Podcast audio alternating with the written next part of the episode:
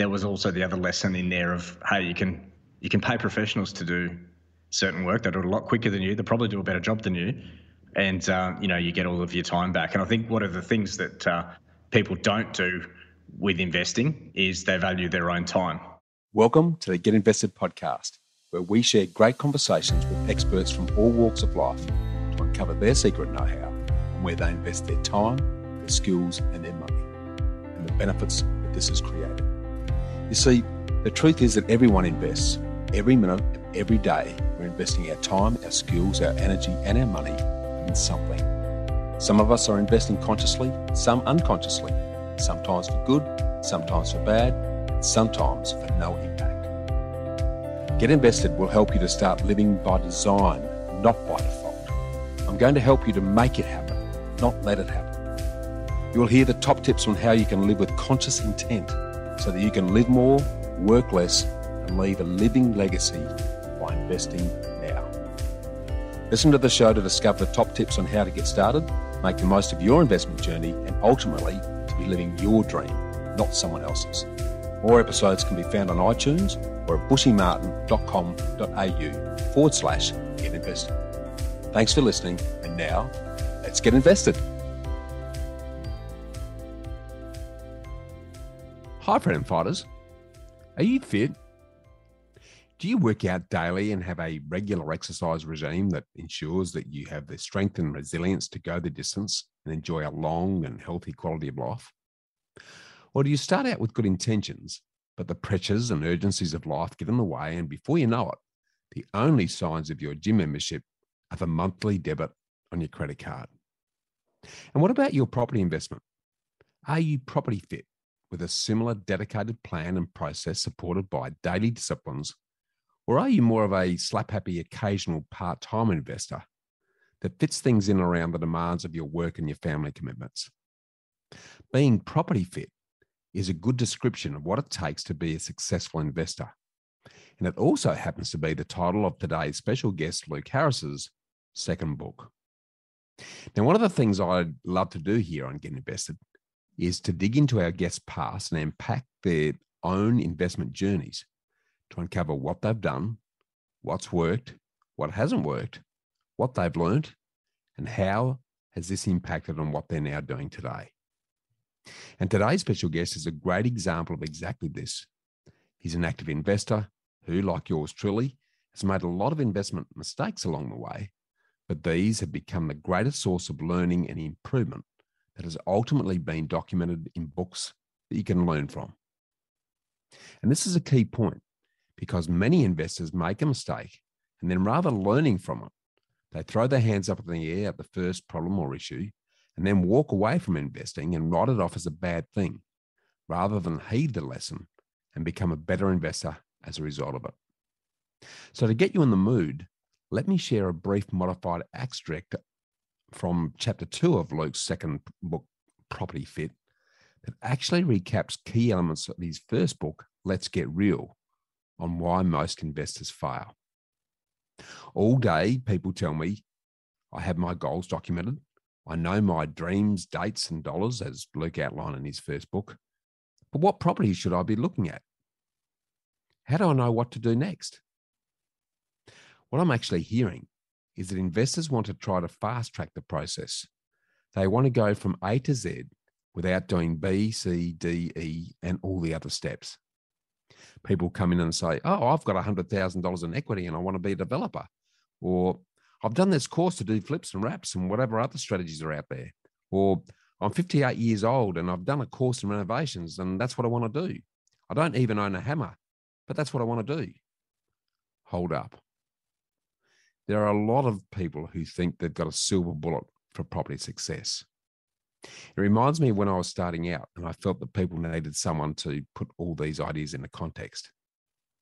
They're reading pages and pages of literature, literature about it and watching investors on television talk up the market and then trying to find out what suits them, all the while getting sucked in by spruikers.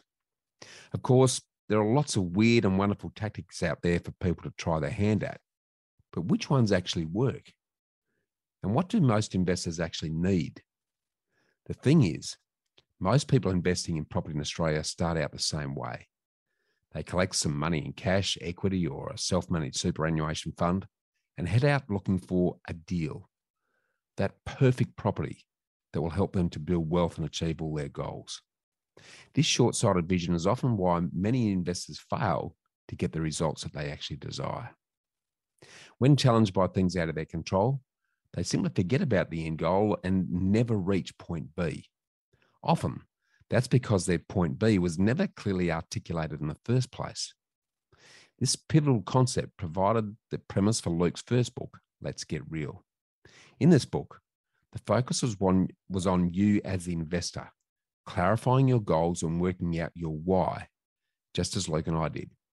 As mentors, we also work on your plans on your and your mindset, which can each influence your success as a property investor. So most investors plan to fail because they fail to plan. Luke's book recognized that we all have different dreams, desires, and goals in life, and that to achieve those exceptional results, you need to apply different pathways rather than a single right way. Not everyone needs a $10 million property portfolio, so why aim for it? Remember, it's the result you're ultimately after, not the property itself. When you let your emotions get in the way, that's where you become unstuck. After 20 years of buying property, Luke's message is that there are, there are no silver bullets. I mean, some silver bullet strategies do work for some people some of the time, but it's more about doing it the right way with the right processes in place and creating a pathway to profit that is slower and steadier rather than reactive and rushed. We can tell you that the magic unicorn property simply doesn't exist either. And this fundamental fact is what separates professional property investors with long term sustainable wealth from those who are simply out dabbling in property investments and hoping that it all works out. Remember, we're here to talk about investing, not speculating. We're here to talk about long term wealth creation, not making a quick buck or trying to buy low and sell high and pick the market. So let's go back a step. The key message from Luke's first book was to work out your why and why your why actually matters. Essentially, your why is everything. Luke encourages you to think about his first book as a why to guide so that your investment success is more about good planning and tactical execution rather than a lack of access to technical information.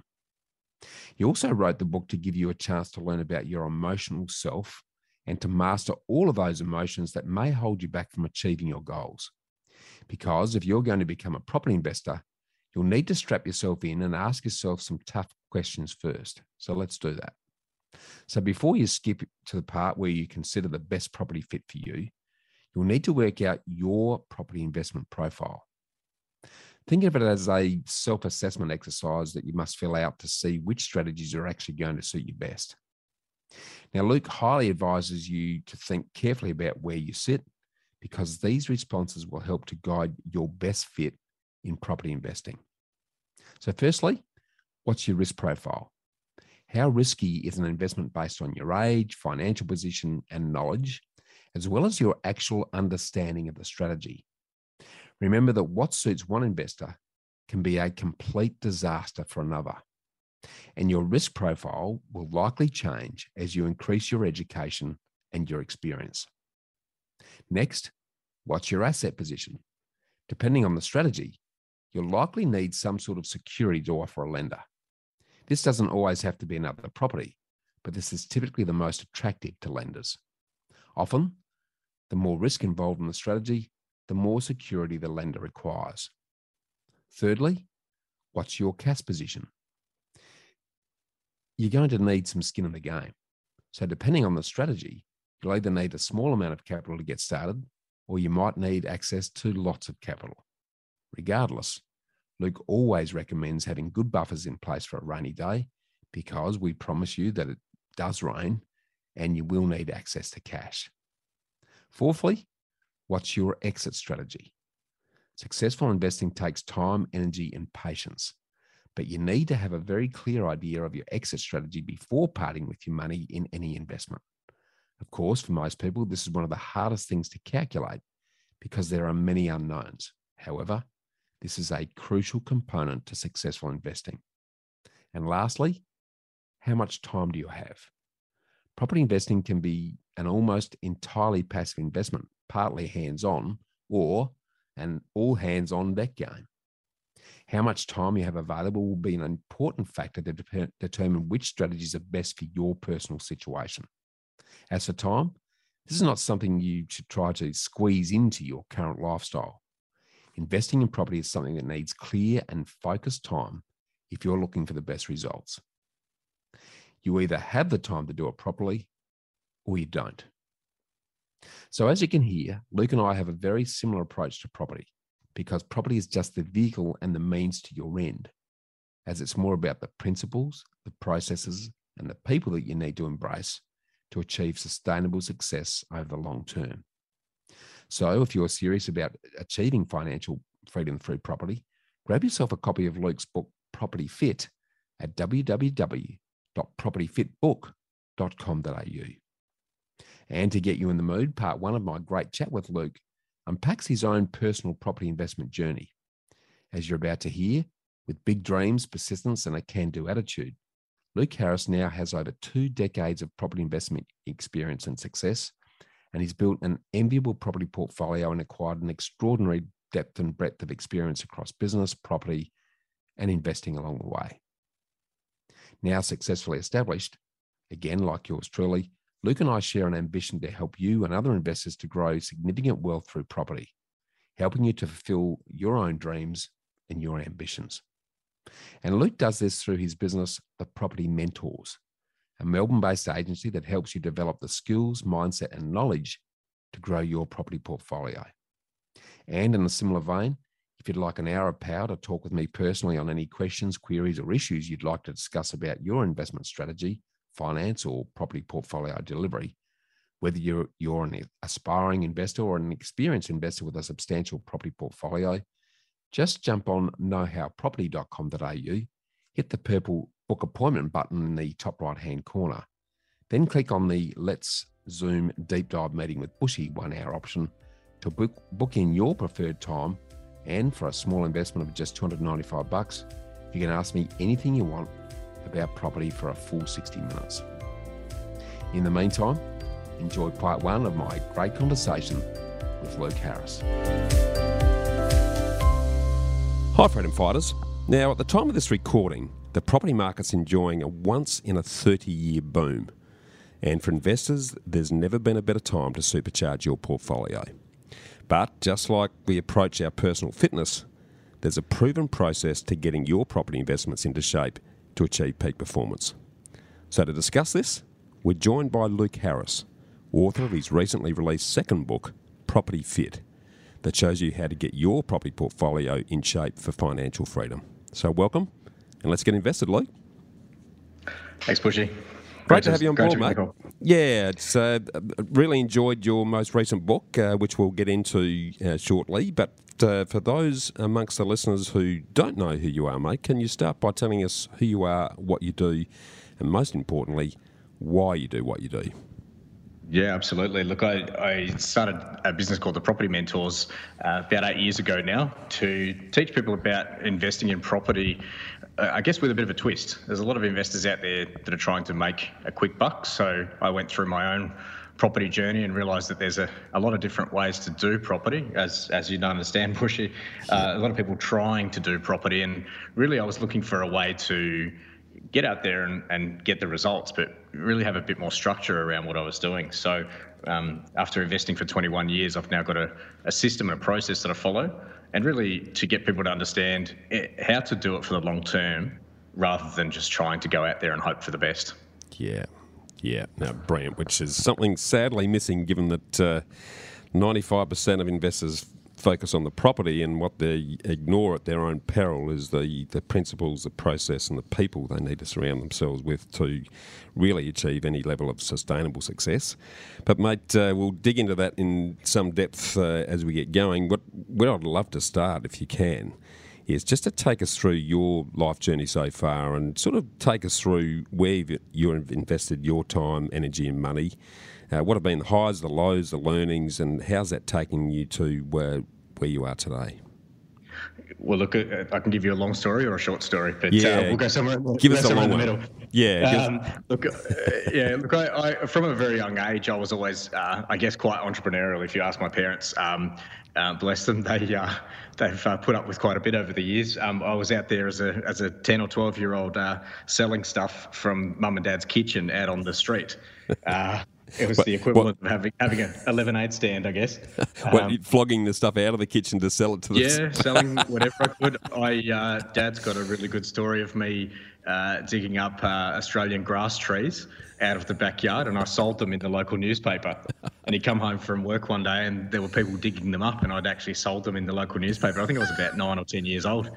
Uh, so from a very young age, I think I, I kind of, uh, I, I, guess I was always looking at other ways of doing things. Uh, since pocket money wasn't given to us, we had to work for it. So I was out there washing the cars, mowing the lawns, doing what I could, and uh, you know, always sort of pretty active in trying to make money because then I could buy more lollies. Uh, we walked down the down the street and got lollies, or we'd go and buy fish and chips. You get two dollars worth of chips, minimum chips. It was you get quite a lot of chips for two bucks back then. Mate, I'm with and, you. Uh, it's uh, it's amazing how parallel. I'm, I'm, a little bit older than you, and I, I don't want to declare, but in, in, same thing at my age. We had no oh. no um, pocket money whatsoever, so we used to uh, ride around the neighbourhood finding empty bottles and and wedding yeah. gardens oh. and all the rest of it. But uh, here's the thing, mate. I got to share this with you. Uh, I used to be able to buy a bag of lollies for a cent So that, oh, wow. that gives you okay. a bit of a hint of how long ago it was, mate. But uh, I interrupt the story. Keep going, mate. It's uh, so rough, roughly the same age, but maybe a year or two in between. um, but uh, my uh, my pop, one of my granddads, um, lived down in Bunbury, two hours south of Perth, and um, every time we'd go down to Bunbury to see them, uh, he would have all of his Coke bottles saved up. We'd get 15 cents for every single one. And uh, I think I used to get money for the brown beer bottles as well, and there was certainly quite a lot of those. And uh, when the grandkids would come down, I was the oldest of all the grandkids, so we'd all pack all four of us in the car. We'd drive down to trade all the bottles in. He had a, a really old, rusty Gemini, and uh, we put them in every nook and cranny of that car and cash them in, and we get twenty dollars to split between four of us. We'd go shopping and buy a new toy. So that was that was a lot of fun as as kids, and I think that you know without really knowing it, uh, taught me. Uh, uh you know about other ways to make money other than just just uh, working for it, and uh, I remember uh, also going into the equivalent of Harvey Norman. I think it was a Retravision or something back then. Yeah. And um, he he said uh, he was buying a new toaster or kettle, I think it was. and he said, "Look, do you realise you, you don't have to pay the price on the shelf? You can actually ask them for a discount."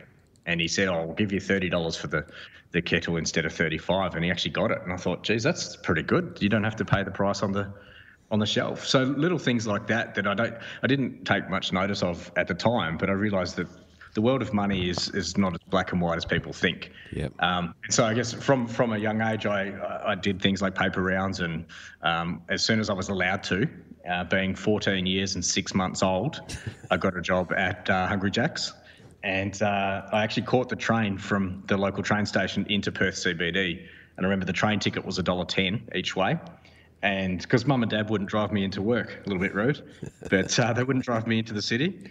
Um, and um, dollar ten on the train, and then uh, it was probably about a 25, 30 minute train tip, uh, trip into town for a three hour shift, earning five dollars twenty one an hour. So that was that was my first job, but I was over the moon to get that job. I didn't care if it was flipping burgers or whatever it was, but it was a job. Awesome. Um, I did that did that for some time, and then I relocated out to the suburban um, uh, Hungry Jacks and then continued to work there for some time. Had an amazing time there because everyone at Hungry Jacks was my age and, you know, give or take a year or two. And it was just a fun place to be. Um, we worked hard, but we had a lot of fun at the same time. But um, I guess from from that age, I, I, I, didn't really enjoy school. I hated school, actually. I, I got uh, into detention and you know got expelled and I was always in the naughty corner for wearing the wrong school uniform or just being a being a brat basically. Not a huge amount change but I certainly wasn't I certainly wasn't the, the academic type. Uh, never been uh, never enjoyed really sitting in a classroom and being told to learn something I didn't want to learn. Yeah. I didn't know the reasons why at the time but I just didn't want to learn stuff that I didn't care about. Yeah. Um, and I, I, I do believe that uh, you know the, the education system is a little bit outdated for what the world that we're in now. But yeah. that's a whole other whole other podcast, I'm sure. I agree. Um, but uh, yeah, look, so I did that, and I left I left school at 16 because I wanted to uh, I wanted to go and get a, a, job as an electrician. I thought, well, okay. that looks like something fun, uh, and I wrote about 80 or 85 letters to local electricians trying to find a job as an apprentice. I was willing to do anything to get a job.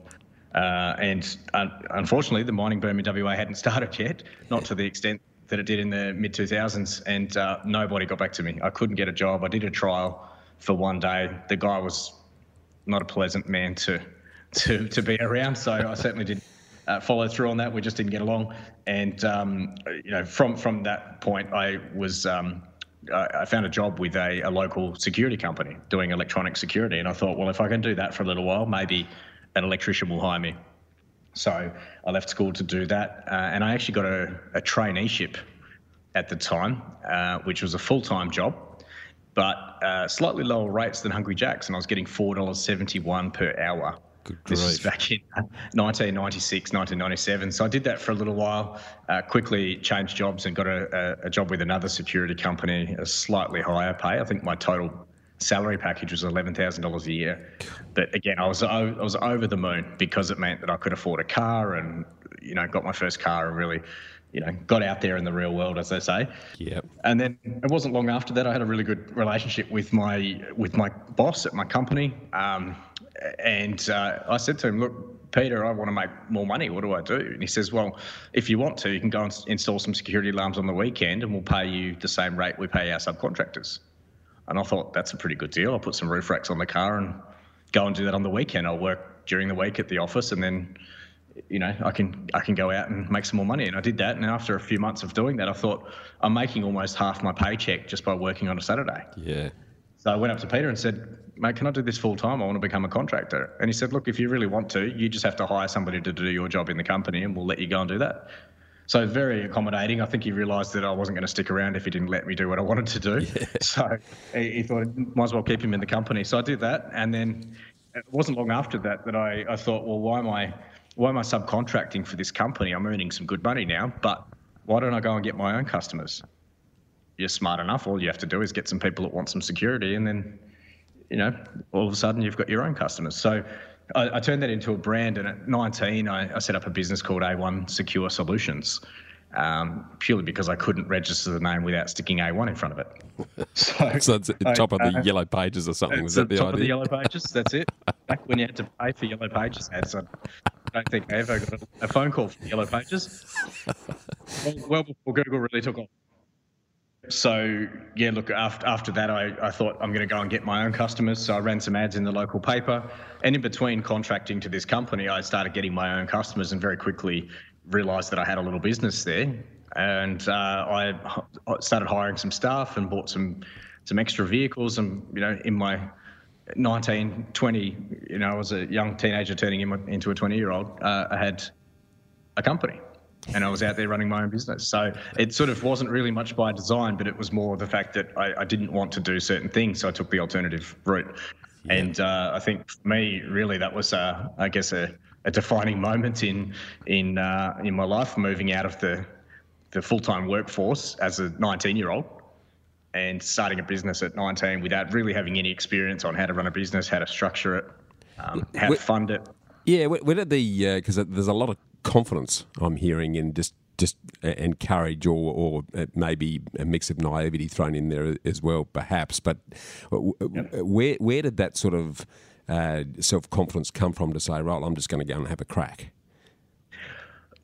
I don't know if there's a specific thing that I could link that back to, but I know that one of the the other things that I was doing while I was out the front of mum and dad's, you know, selling stuff out of their kitchen, uh, I would also drive around. I'd uh, drive around. I would walk around the streets when they had the local rubbish collections. Yeah. And I thought that mum and dad would drive us to the shops and wherever wherever we went in the car, and I'd see more of the suburb, or I'd get on my bike and just ride around as you did as, as a kid. And I thought, there's perfectly good chairs there. There's a perfectly good table. Why are they throwing that away?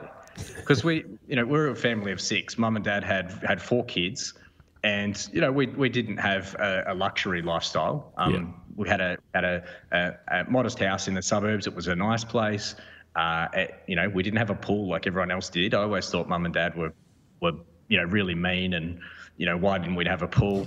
Um, very spoilt. Some of our friends were, but you know I went around the suburbs and I thought. Why are people throwing these things away? So I started collecting it all and filling up the garage with it. And after a while, I, I um, mum and dad just thought, "Oh, this is just Luke. He's just crazy. Let him do what he does." I think they just they just gave up after a while, and um, and uh, I eventually borrowed a trailer from my auntie, and she let me take it to the local swap meet. And I think I was 12 when I first started doing that. Dad would get up. Dad was a marathon runner. He always um, ran marathon runs and okay. uh, Perth Fun Run and a lot of things. So he was very committed in in his, uh, I guess, vision for what he wanted for his his running career. Yep. And um, really, Dad just got up at five o'clock in the morning, drove me to the to the swap mart at the local shopping centre, unloaded the the trailer and all my gear, and I was literally standing there as a twelve year old on my own, negotiating with people on how much they were going to pay for chairs and various other bits and pieces that I picked up. So. I, I would walk away from a swap mart with a couple of hundred bucks. Nice. You know, as a, as a 12 year old you know, and, and I would spend five or six hours there. I'd be exhausted by the end of it, covered in dust and who knows whatever else from the underground car park. but I, I had people that, you know, I remember there was a Vietnamese guy that came up to me and they know how to negotiate. Uh, and he uh, he was negotiating with me, and I remember almost having an argument with this guy about the price of something. I'm like, no, five dollars, and he's like, no, three dollars, and I'm having these negotiations as a 12 year old, and really, I just threw myself into it. I don't think there was any real planning behind it. But I, I, don't know whether that had anything to do with it. But from a young age, I guess I wanted to to get out there and make some money. And one of the reasons I, I did that is because Dad was in into running, did the Perth Fun Run a number of times and um, Perth Marathon and so forth. And um, a lot of people that we would see there had video cameras. Yeah. You know, this is we're talking 1992, yeah. Uh, 1993, right? This was well before any digital stuff came out and they were still expensive. Um, and I remember a, a catalogue came out, local newspaper, and it was nine hundred ninety nine dollars. I want this thing, cut it out, stuck it on the wall. Now I hadn't read any books about goal setting or anything. I just thought I want that. I'm going to see it every day. And eventually, that's what I did. I, I used my um, my savings from that to go and buy a video camera, and so that I could film Dad at his races. So, you know, very, you know, not not very planned. Um, you know, but uh, like I was a very, very strange kid, I think, looking back. Um, if I met somebody like me now, I mean, when I was that age as well, I had a little book, a little A4 book, and I would record every bit of money that I made and every bit of money that I spent. So I'd never heard of a spreadsheet, didn't didn't understand any of that, but I wanted to know where my money was going, so I recorded it all, and um, I could, couldn't care less about maths in school. Hated maths. But as far as budgeting and looking after my own money, I, I had every every line, every I had lollies in there. I had like literally everything was documented in there. And you know, I've still got these books. It's quite embarrassing to to to, to look back at it. At the time, I hid them. I didn't want anyone to read them. I didn't want anyone to know. I thought it was embarrassing. Um, but anyway, so Love I was it. very much into to sort of managing my finances from a young age without really any training or, or knowing why I was doing it. I just wanted to know how much I'd made each month. Yeah. Uh, so look, I guess that, that's where the business business sort of confidence came from. In that I thought I've already done negotiations with people. I, I was very good at negotiating with mum and dad. Um, you know, they'd, they'd give me two dollars to go and wash the car, and I'd negotiate to two dollars fifty. Um, you know, and mum wanted something from the shops, and I said, well, only if I can buy fifty cents worth of lollies. And I don't know how I managed to get away with what I did. Um, but, you know, I, I, you I, as you said before, mate, I think they saw in you who you were, and there's no no point getting in the way of that. It's just keeping a loose leash on you so that you didn't get too out of control. I, think so. Yeah, they always supported me in what I did, but I mean, I'm sure they, they pulled the reins in every now and then. But uh, uh, you know, they they uh, I think they they had a big sigh every now and then and thought, well, let's just Luke, let him do his thing. Um, well, let, us yeah, from let's swing back to uh, sort of back to sort of 1920. I, I, think that's roughly when you you started to dip your toe in the property arena. Uh, yeah. Sort of in parallel with what you were doing professionally, yeah, take us through yeah, your property journey because again, uh, getting your first property at 20, not, there's not too many that stump up to do that. So I'd love you to talk us through what, why property in the first place. What was what was the interest there, and then uh, to take us on the journey in terms of what you did from there and why. Yeah. Okay. Well, I'll just I'll just rewind a couple of years before that actually happened to link that in. I think from about 16 onwards, um, and when I'd started working full time, I, I my parents had actually been invited by a friend of theirs to join Amway. Okay. And, you know, people on the call might be cringing right now, and some people may have never heard of it. But um, Amway was this multi level marketing business, but it wasn't really focused on, in, in, my, in hindsight, it wasn't really focused on making money.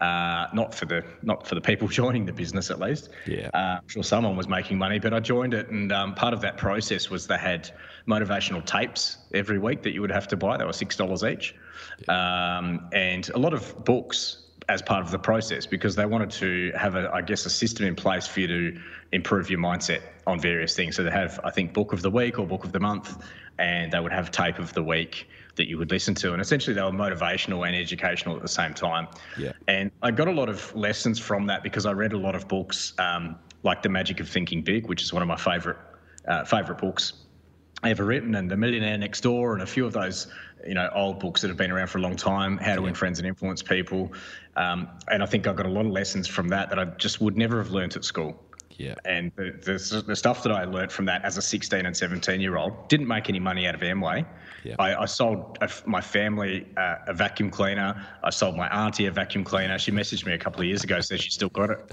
So it must have been must have been a good investment. It was 20 years ago, um, and I bought one for myself because I could get more points in my Amway business. Um, so I didn't make any money, but I learned a lot of a lot of a lot of business skills out of that, um, and really how to win friends and influence people was really a, a, a way of how to deal with people yeah. as such. Very old book, but Great still a book. lot of concepts in there that are relevant. Oh, brilliant um, book, timeless. Yeah. Oh, that's it. It is timeless. It's something you can you can use in any market. A lot of the language is a bit out of date, but you can you get the message yeah. uh, through through reading that. But um, really, to to get into my my first property uh, I, I, was out there sort of, they had this thing with Amway called dream building uh, about going out there and looking and feeling and touching the things that you want to buy or want, to, you know, that, that you want out of life. Now, the thing that was missing from that is all of the stuff that you can't look and feel and touch, you know, having good health care and having, you know, being healthy and, and, um, you know, having a healthy mind and having a healthy body. Yeah. Um, that stuff they can't motivate you with. So they said, go and look at yachts, go look at your supercars, go look at fancy houses, because that's what will motivate you all. And to a certain extent, it did. I mean, I was 16, I was 17, I got my driver's license, and here's me as a 17 year old using my spare time driving around uh, Peppermint Grove in Perth, Attadale, all these really expensive suburbs along the river, Mosman Park, nice. and looking at multi-million dollar homes. You know, back then, you know, a two million dollar house. Wow, who can afford that? Yeah now it's almost the median price in Perth.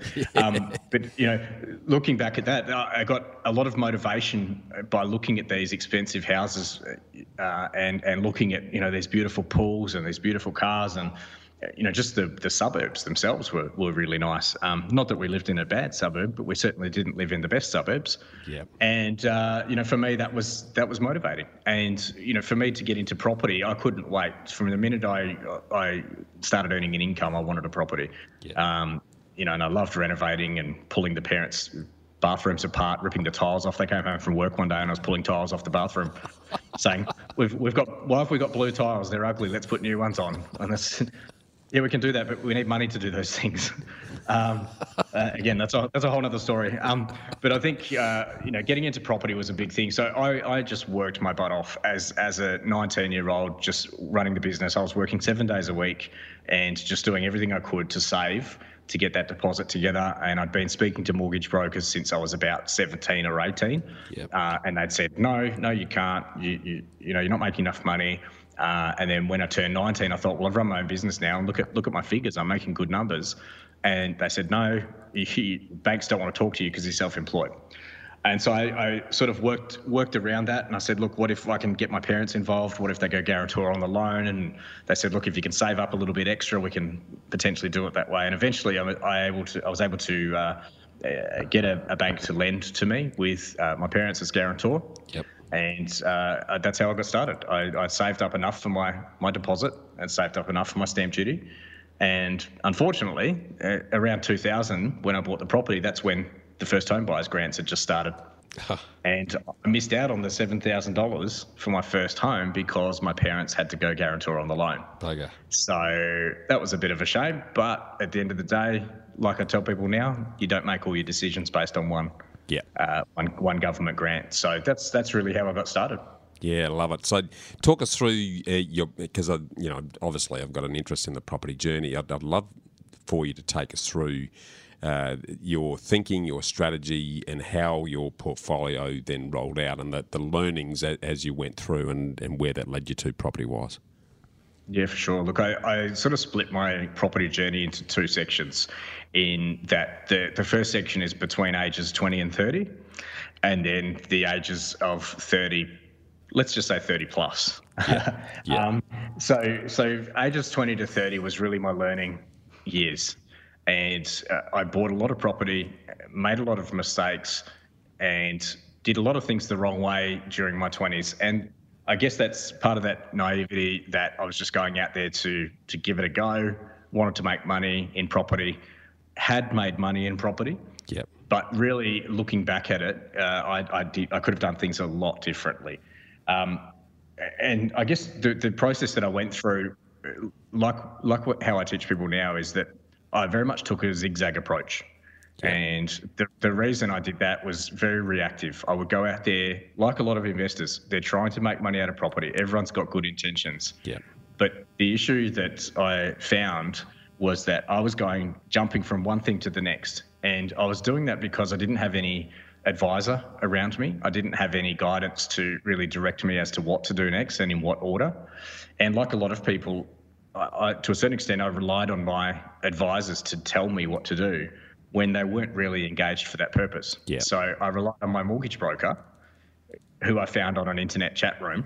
Um, uh, uh, and apparently he was a guru, but it turns out that he'd changed his career halfway through and didn't, didn't want to do finance anymore. So maybe he wasn't. Uh, but uh, he decided he wanted to be a lawyer.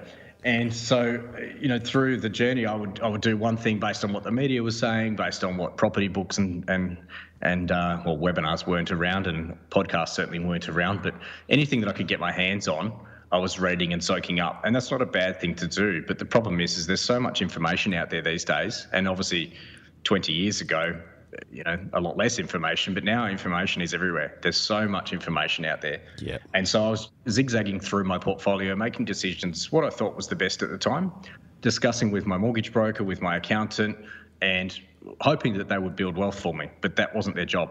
And Yeah. a lot of people assume wrongly that their accountant is there to help them build wealth. Really, your accountant's there. So tax. they're, they're technically called tax accountants. Yep. Right?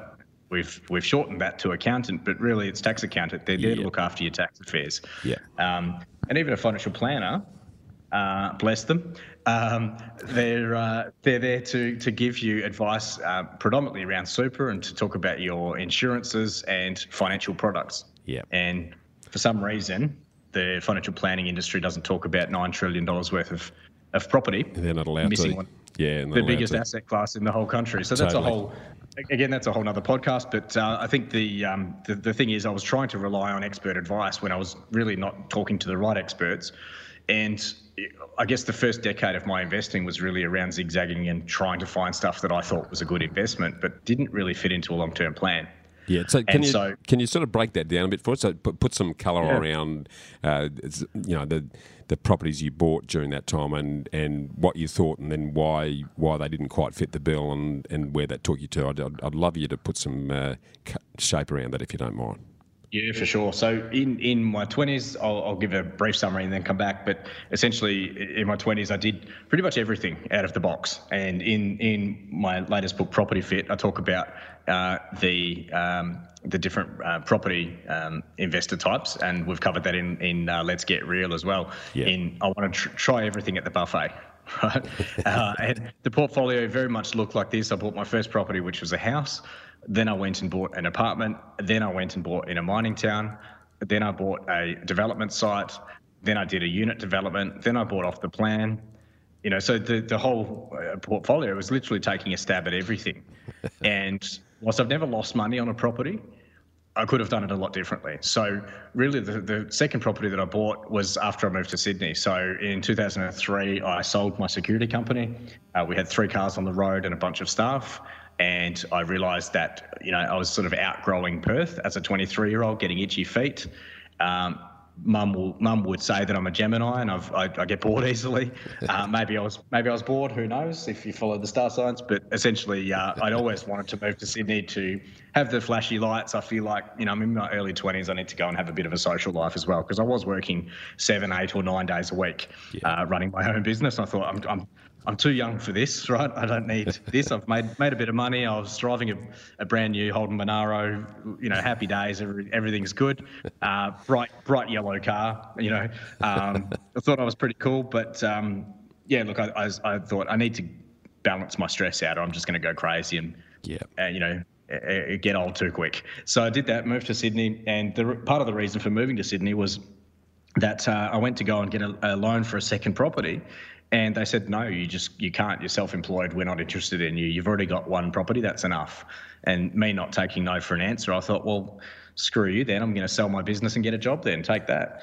Uh, and that's and that's what I did. I interviewed over in Sydney. Uh, flew over there a couple of times. Uh, got a job. Moved house. Moved the dog, the cat, the other cat, and the car, and uh, and that was it. I was in Sydney, and uh, less than 12 months after that, um, they relocated me to Melbourne. They said, "Look, we're um, we realise you're not really enjoying Sydney like you should be." Uh, I made that pretty clear to them, and then uh, and then they said, "Look, we're opening up a branch in Melbourne. Would you like to move?" And so uh, I did that. And around that time uh, that I arrived in Melbourne, I bought my second property in a suburb called Wembley in in WA. Uh, again, I was buying in the city that I knew. Yeah. And like a lot of investors, I know the area, so I'm going to buy there and um, it, it is good to a certain extent because you do feel like you've got your finger on the pulse a little bit more. Uh, but at the same time, there were there were other areas around the country that I could have invested in had I known how to do that research. Yeah. So uh, anyway, I, I, did that, and uh, a friend of mine who's now passed away, unfortunately, he was a carpenter. Uh, he flew over with me from Melbourne. We we packed up our toolboxes. We organised a renovation uh, to be done on that apartment in seven days. Now, it didn't take seven days. We did it in 11 days. But from, from getting the keys uh, to moving the, the skanky old couch out of the place that the tenant left behind and the carpet, uh, the whole lot, start to finish, took us 11 days. And I tell you, I will never do an 11 day renovation ever again in my life. Uh, we were there till two o'clock in the morning. Oh, amazing. Um, but anyway, that's what you do as a 24 year old. You do. Right? So, bit of a false um, economy there to some degree as well. It's the old, uh, I'll, I'll do oh, yeah. it myself, but then there's the there's the cost uh, of doing so. And I'm, I'm imagining there was probably uh, quite a bit of carton currency going on. Uh, yep, there absolutely was, along with paying for his flights and accommodation. But he'd never been to Perth before, and it was a good chance for him. I, I didn't give him much time to go out. I think I gave him half an hour a day to go and explore Perth. But yeah, um, but you know, really, really amazing guy, and uh, you know, really helped me to to do that. And um, yeah, I think there's a better story for, for a renovation, which I can cover afterwards. But um, I, I, did that. And then I guess one of the things that I was doing at the same time, like I said earlier, was reading lots of books and magazines and everything I could get my hands on. And one of the books that I read around that time was uh, Steve McKnight's book, Zero to 100 Properties in 15 Minutes, or, uh, or around that time frame. um, and, um, you know, fantastic book. And I, lo- I, got, I got a lot out of that. And it wasn't so much about the specific properties that he'd bought, it was more about the, the concept even of, of cash flow investing. Yeah. And I've not really heard about that before. Um, so for me, really learning learning about that that strategy um, really opened up my eyes, saying, "Oh, well, if you can buy lots of cheap properties that rent more for more than the mortgage, you can just keep buying them. That sounds great." Problem is, uh, I think the actual title is uh, zero to 130 in three and a half years. Yeah. I'm sort of joking around about 15 minutes because a lot of people want the get rich quick stuff, but yeah. And and I did too, of course. Um, now, three and a half years uh, meant that three and a half years before he wrote the book, that's when he was buying the property. So all yeah. the prices that he listed in the book for sixty-five thousand dollars in Bendigo and Ballarat, Ballarat, yeah, three, three and a half years before he bought the book, uh, wrote the book, and then I bought it a year after it came out. So we're talking about numbers that were four and a half years out of date. Yeah. And so I got online and started looking around for these areas. I thought, what are you talking about? You can't buy anything for less than one hundred and fifty thousand. Yeah. And I thought, well, I'm going to have to explore other areas. So I went down to Tassie And I thought, well, I can buy a house down there for $79,500, which I did. Yep. In Queenstown. And if you mention Queenstown to anyone in Australia, they think about snowing and uh, you know ski resorts and all of the fun stuff. And oh wow, you bought in Queenstown? No, no, not it's, Queenstown, New Zealand. Queenstown, it's Tasmania. Like ghost town, mining town in Tassie, mate. It I know it. I've driven through it. Very much, very much so. And look, it's a very strange part of the world. Um, it, it, looks like well, it, it, looks like a place after the apocalypse, mate. That... After the apocalypse, exactly, and, and, it did back then, and it, it still does now. And uh, I, I, bought that property because it was cheap and it was renting for $120 a week. So I, I figured, well, property number three, that's really cool. Bought that. The contract in in Tasmania, I think, was two pages. And I was shocked. I said to the agent, "Where's the rest of the contract?" And she said, "That's it." Um, you know, no such thing as a Section 32 like you see in Victoria, you know, 100 pages. So anyway, it was very much buyer beware, and uh, I did that. and I held that property for 10 or 12 years, uh, and and got rid of it purely because it was it's more of a hassle than anything else. Yeah. And um, you know, like a lot of investors, I bought that property in my own name, and I've I've since sold down a number of properties in my own name and you know, put them in different structures. Um, yeah. Again, it's, it's probably another another conversation altogether on that as well. But um, you know, that was the that was the next one, and then after that, I went and bought in Melbourne um, because Melbourne's property market in 2005 wasn't doing a great deal at all. It was actually quite dead. Yep. No, no real media attention on Melbourne. It wasn't really doing much. Perth, meanwhile, was picking up, and yep. mine was really starting to ramp up, and uh, property was, uh, you know, Perth, Perth property was the golden child in Australia back then. And yeah, so Melbourne was. was just there, sitting there quiet doing its thing. So that gave me an opportunity to go and explore Melbourne. And being from beachside WA, I, I started looking down the coast in in Melbourne and said, what can I buy for two or three hundred thousand dollars? Yeah. And you think back now, geez, what could you ever buy in Melbourne for that price? But back then, there were plenty of suburbs, and I've still got a, a piece of paper that I wrote down a list of suburbs, and those suburbs back then were, you know, two hundred fifty to three hundred thousand dollars Yep. And now they're million dollar suburbs. Yeah. And um, I went and bought a, a, a, really old house in a suburb called Bonbeach. Oh yeah. Um, beautiful, beautiful part of Melbourne, sort of heading down towards the peninsula there. Yeah, it is. And uh, and I found this house that the agent wouldn't even walk through with me. Uh, that's how bad it was. Looking um, for a bulletproof vest or something, were you, mate? Well, very, well, not so much for that reason, but was more rats, mice, and who knows what else. And uh, the front door didn't open. That's why she said, "Look, I can't take you through because I don't have a key for it, and if I did, it probably wouldn't open." Um, went to the back of the place through all of the long lawn and, and everything else to get there. Uh, and the back pergola had fallen down above the back door, but if you kind of squeezed through, you could get in there, and it wasn't. The door was open. Uh, she just said, "I'm going to wait out here because for health and safety reasons, I don't think I want to risk my life." So I said, "That's fine. I'll go through." And had a look through. It was a very small um, Californian bungalow type home, two bedrooms, one lounge room, and a kitchen, just four principal rooms, yep. and a, uh, a, a, sort of a, a half finished bathroom. So it had been tiled, but there were no showers or anything in there installed. And then the uh, there was a, like an old, really old uh, wash house type room where the uh, where the washing machine should go, and that room it absolutely stank. Um, so I bought that property for two hundred fifty-five thousand um, dollars. I paid. It was the contract was written up for two hundred sixty thousand. The bank went out and said, "We're not going to give you that money because um, it's got no kitchen and bathroom." and so I, I, went back to went back to the agent and said, "Look, I can't get a loan for this because the bank said it's uninhabitable, yep. and they're not going to lend on it." So I said, "I'm going to go back and put a bathroom and kitchen in there. You need to give me access to do that, and I want five grand off the price so that I can do that." and they accepted it. I didn't think they would. So, you know, I went on eBay and bought a bunch of stuff um, for less than a thousand dollars. I had a secondhand kitchen in there and a, a, you know a vanity unit, and we literally got it finished in a couple of weeks for a thousand bucks. Love it. Got the, got the valuation done again, valued at contract price, and we're all happy days and managed to settle on that property.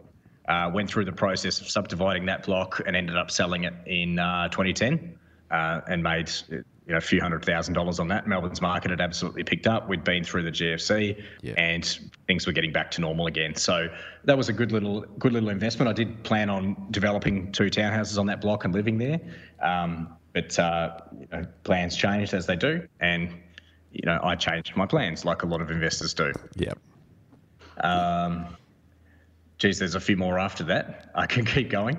yeah, uh, yeah. No, I, am sort of liking the learning, and I, what what's yeah. becoming evident here is that uh, you're as good as the next book that you read.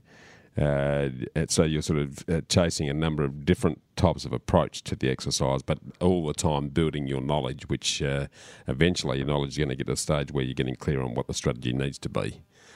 So yes, I think it, it, needed some reflection. I think that's what that's what didn't happen along the way. Yeah. Because what I was doing was working. I wasn't losing money. Yeah. And the properties were going up in value, and I was meeting the mortgage repayments, and I was going through the process. So I thought what I was doing was working. Yeah. And to a certain extent, it was working. It certainly wasn't failing. Yeah. Uh, but you know there, there, could have been better ways of doing it but you know like you said reading books and magazines and, and sort of learning as you go type of approach is what a lot of investors do because there's really no other option they yeah. don't have somebody there offering to to guide them and mentor them through the process so yeah. my next purchase just happened to be uh, while I was in um, in Vegas actually um, now, I'll just skip back a few steps before I discuss Vegas, but um, when I was uh, relocated to Melbourne for the security company that I work for in Sydney, um, they relocated me to help open their branch office in uh, Doncaster. Oh, yeah. And I travelled from South Yarra to Doncaster every day. And after a while, I said, Look, guys, I'm putting in a lot of hours here. I'm trying to help you to establish the brand in Melbourne, yeah. but head office wasn't supporting the branch office that they'd opened up. And I said, we need some marketing help. We need admin support. We can't, I'm literally not here to do all of the admin work. And at the same time, they, they weren't spending any money on marketing. So I had to go around door knocking, trying to get business, you know, from commercial commercial customers. Um, I think I'd already done that back when I was about 16 or 17. I was like, I'm not going to do that. That's not my, I'm, I'm too good for that. Yeah. Um, but it really is grunt work for, for really not a lot of return. So yeah. it's a very slow burn. And especially if I was trying to earn a commission, uh, not not the sort of business that I wanted to do. So I thought if I'm going to have to be doing that sort of work, I'm going to do it for myself. Yeah. And I actually told them this time. I said, look, I'm going to go and start my own business unless you guys support this one. Yeah. And they, you can imagine what they said. They said, no, we're going to do it our way. You don't know what you're talking about. So that's fine. I've started my own business again. So at 20, 25, I started a business called Monitored Alarms. So uh, uh, the joys of uh, of running your own business were that you could go to security conferences in Vegas. And uh, I think when I was uh, not long after I'd started the business, there just happened to be an annual conference in Vegas, and conveniently, I was I was still single and got the opportunity to go and uh, you know explore Vegas for the first time. So I flew over there and had an amazing, very educational experience over over in Vegas, and I learned a lot about what not to put money on, and I learned what not to drink, what not what drinks not to mix with each other, um, and, and, I learned that. Um, you know, you can lose track of time in Vegas. Um, as far as security is concerned, I'm, I'm sure it helped the business in some way, but I don't know exactly what. Uh, what way. But one of the things, funny, funny how things work out. I was actually very late, very, very late at night. Uh, got home from uh, from a night out, and um, I put on late night cable TV in the hotel. I stayed at the Luxor Hotel, yep. and um, and and put on these late night American TV shows, and you see all the the ads and everything else that go for 20 minutes, and then they had this uh, this thing on uh, Donald Trump, and I thought, oh wow, look at this guy's like super successful, and you know, now we've learnt a little bit more. Uh, not, not going to go into detail, but you know, as a 25 year old, I thought, geez, this guy's done really well. He's developed this and developed that, and you know, I, I kind of looked up to him to a certain extent. Yeah. Um, after after that, I didn't really hear of the guy. I didn't have anything to do with him, but I remember watching that late at night. But after that show finished, there was a show on Americans that were flipping property. Yeah. And I thought these people are going out there and they're flipping renovating and flipping them and all this sort of thing. And they don't have you know, the same tax system that we do. So I thought maybe that's a good idea. Yep. Um, you know, don't worry about capital gains tax. We'll deal with that later. and um, one of the things that they were doing was that they were um, they were going out there and um, they were building on the back of uh, the backyard of houses and putting another house at the back.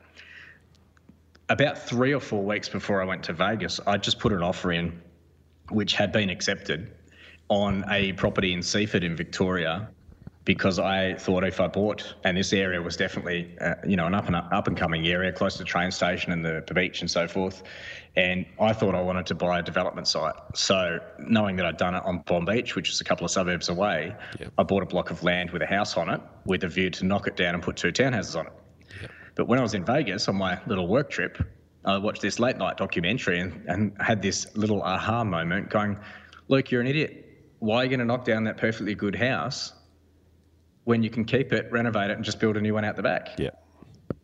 But I quickly got online, and I tell you, Wi Fi internet was not a thing back then. You had to plug in a cable, and it was about twenty dollars an hour, and it was, you know, and you, you, certainly no iPhones to just jump in and have a look. But I, I made it work somehow, and I, I, looked it up, and I thought that property it's six hundred square meters. It needs to be six hundred and thirty square meters as a minimum to be able to do that. Otherwise, I've got to relocate the whole house at the front to make it work. So I emailed the agent and said, "Can you get me out of the contract?" He said, "No, I can't." but if you settle on it, I can probably get you an extra thirty or forty thousand dollars. Okay. So I ended up settling on that on that property, paid the fifteen or sixteen thousand dollars stamp duty, listed it with the agent again straight away, and I think he got an extra thirty five thousand dollars for me. Came out even once all, once you look at your selling costs. Yeah. Yeah, all, all because all because the market was doing so well, and he managed to find me what I wanted, whereas you know something you could build in the backyard and renovate the front house. So that was a big lesson. And uh, once again, I didn't lose any money on that deal, but geez, if I'd if I'd been to Vegas sooner, maybe I could have maybe I could have learned a few things. So there's a lesson in there: travel more often. Love it, love it. Yep. So you, you uh, did you end up doing that development? Yes, I did, uh, and and kept those for a number of years. Uh, kept the old house, and, and this is another lesson I learned through renovating. Um, when you mentioned before, eleven days doing a renovation and factoring in your time and and all of the other costs involved in travelling there. Um, there was another aha moment that happened uh, when I was about 26 or so, and I bought that property in Seaford, and I was going down there. I was living in Prahran at the same same time in Melbourne's inner inner east, and I was literally loading up the car mind you, a BM, two-door BMW that I just bought, um, loading up the, the BMW every weekend with painting equipment, tools, um, lawnmowers, whippersnippers, you know, you name it. And I was spending my whole weekend down there, and even some evenings I was down there at the front house renovating it. And because I'm a, a, bit of a perfectionist when it comes to things, I think you know, Dad taught me from a very young age: if you're going to do something, do it properly. Yeah. Uh, it's definitely one of the things that's been instilled in me from a very young age. And that came about because when I washed the car quickly, and for my two bucks, if it wasn't done properly, they would say, look, if you're going to go to the trouble of washing our car and you're putting your hand out for money, do it properly. so I only had to do that a, a, couple of times. And it was the same with same thing with the lawn mowing. You know, you skipped a bit here. So, you know, very much so with painting and things like that. I'm very much a perfectionist and I thought, you know, if you want something done, do it yourself. And uh, so I did that. And then it, it, took me another year or so afterwards to realize look, if you just paid a painter to come in, yeah. First of all, you would have got your weekends back, but you've just lost six months worth of mortgage payments. Yeah. So the same money that you've spent on mortgage payments, you could have spent on a painter had it had it done six months earlier, had a tenant in there, and you could have actually had all of your weekends back. Yeah, false economy. You know, just not unusual. Just not unusual, pat mate. Myself on, pat myself gently on the on the forehead and said, "You're an idiot. What have you done?" so I think that was the last time I'll ever do that. But um, you know, that was a that was a good lesson in there as well with that whole Seaford project is understanding, I guess, you know, that the whole planning and strategy was to build two townhouses and then weeks later, I realised, hey, I can probably keep the front house and yeah. not have to build a whole nother building. Yeah. Um, and then there was also the other lesson in there of, hey, you can you can pay professionals to do certain work. They do it a lot quicker than you. They probably do a better job than you, and uh, you know you get all of your time back. And I think one of the things that uh, people don't do with investing is they value their own time. Yeah. Um, and this is one of the big things with with renovating. I did another couple of renovations on properties after that, and and flipped them. Um, and I did a, another renovation with a friend on a, on a property, and we kept that. But um, going through the renovation process, uh, a lot of people wrongly assume that oh well, I've gone and bought it for three hundred thousand. We spent ten thousand on it and sold it for three sixty. They think they've made fifty thousand dollars, but then when you take all your selling costs, your stamp duty costs to get into it, your holding costs, your renovation costs. Then you've got capital gains. Fact, you've got capital gains tax if there's anything left. Yeah. But then you've got to factor in what's your time worth. Yeah. You know, how much do you get paid in your job? If you're on fifty thousand dollars a year, calculate your hourly rate. Yeah. And count all of the hours that you spent going to Bunnings, all of the hours you spent putting petrol in the lawnmower, all of the all of the extra little things that have to be done that aren't even on site you know, all of the paperwork you've got to get done for getting permits through council, all of these things yeah. you've got to put an hourly rate on. And I think there's there is that false economy with people uh, wrongly assuming they're making lots of money when they're not. They're and not. even if you make a hundred thousand dollars, then you pay your capital gains tax. Yeah. It, really, the whole thing can be pointless. It's um, big risk for a very small return, and and it's the old story. I mean, I'd, you probably say the same thing, but I always say, yeah, if you're going to invest, you don't create a second job in the process because what are you actually achieving? If time is your most important asset uh, and you're actually Absolutely. loading up your time uh, to do something that then uh, stops you from doing other things, then what are you actually achieving? Yeah.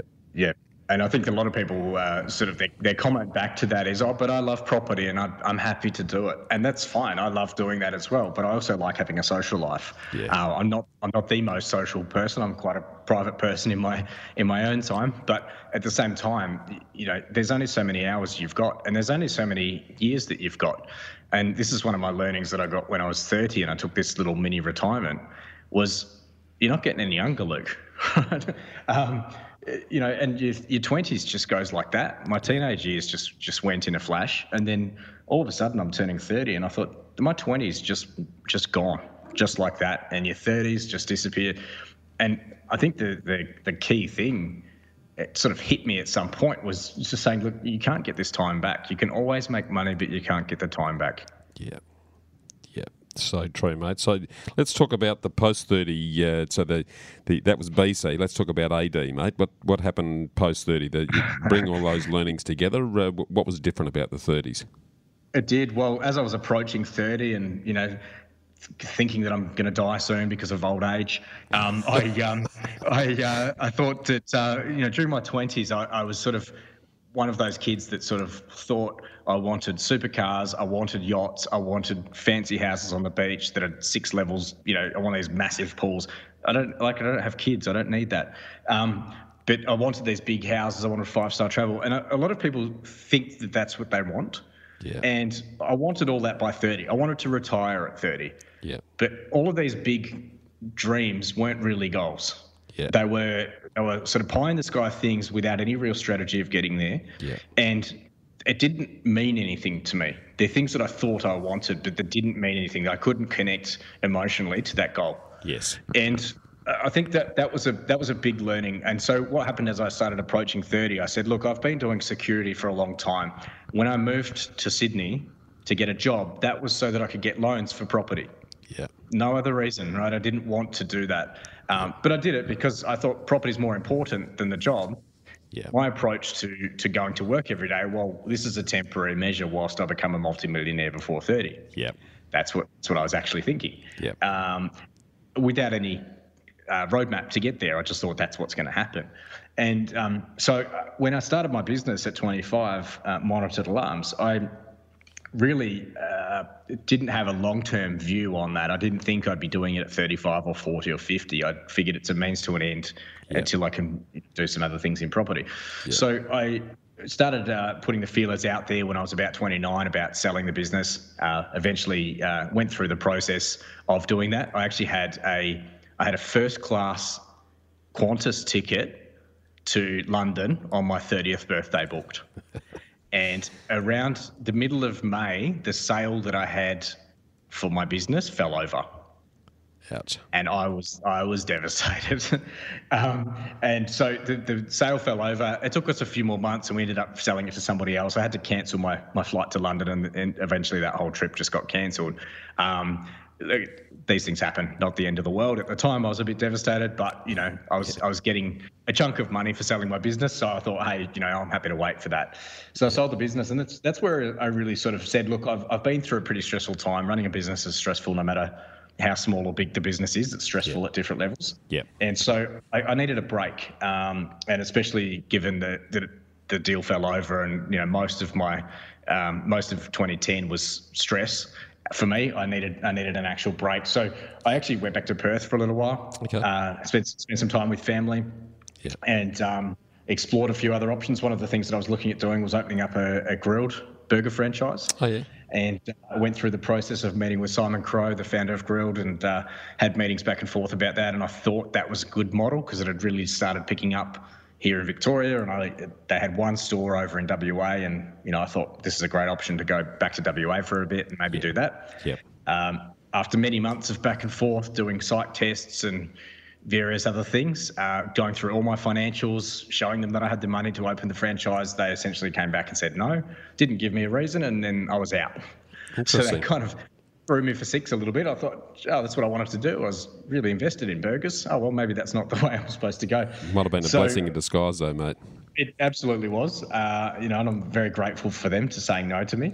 And um, I think the, the key thing is, um, you know, like maybe I'd done my burger years at 16. But, um, uh, you know, I think uh, for me, that was really a, a, good point to say, okay, well, I, I, what am I going to do next? We'll pause part one here before Luke starts to unpack his journey into the formation of his property advisory business, The Property Mentors, and how he can help you on your property journey. So listen out for this in next week's part two of my great chat with Luke Harris, where he takes you through his property approach and unpacks the key components of his new book, Property Fit. Have a great week, and we'll see you then.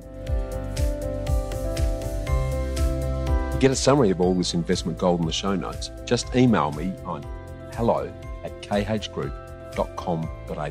It's H-E-L-L-O at khgroup.com.au.